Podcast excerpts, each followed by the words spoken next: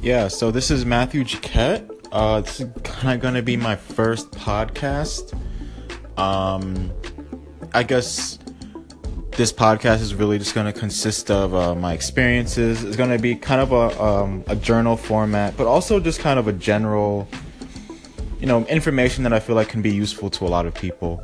Um, and you know, so it's it's so it's based off of my personal life, but it's um it's geared to being able to be useful for for you know almost anyone who can relate to me. You know, um, you know, 22 year old boy uh, living on Long Island, uh, senior in college. Um, you know, pretty much a, a let's say a premature businessman. Uh, you know, trying to build a business.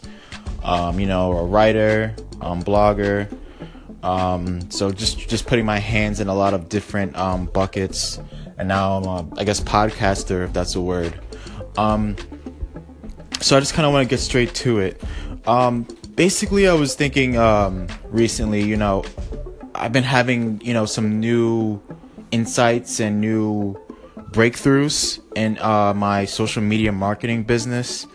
Um, for a while, I had been stagnant with it, so not really reaching out to customers, reading, reaching out to clients. Uh, I had, um, I think, lost confidence in myself to do it after you know so many rejections. Um, you know, not really any you know potential leads. Um, I, I, think I got frustrated.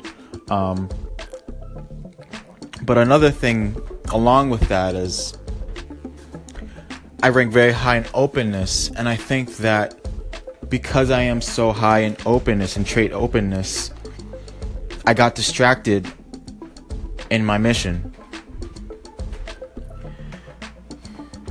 The mission is to create a business, a platform for myself that can be passed down to, to at least another generation.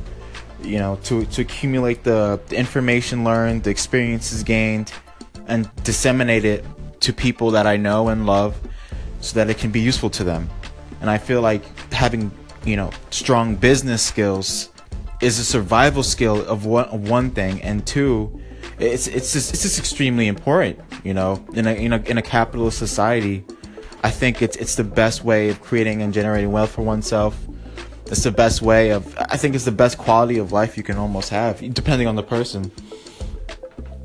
But anyway, back to trait openness. I felt like I got too open and I started and I allowed myself to wander off into new ideas and new things. And while while this was useful because it did ended up working out, so I kind of started a tutoring business on the side, you know, tutoring kids in English, tutoring college kids all the way down to, you know, elementary school. Um that, so that's super valuable, but it slowed down my progression in in my digital marketing business. So I, I started another side dish and forgot it and stopped maintaining this dish. But recently, it's been kind of resurfacing. I've actually been getting, kind of some interesting requests.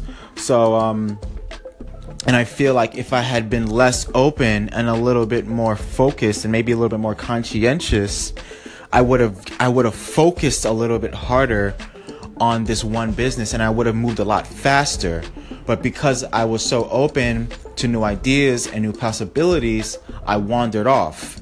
And my progress has been stagnated, though I learned important lessons along the way. So there's a positive and a negative with being so open and so open to new ideas and different possibilities. Um, so this is something that I wanted to kind of flesh out. I thought it was kind of important.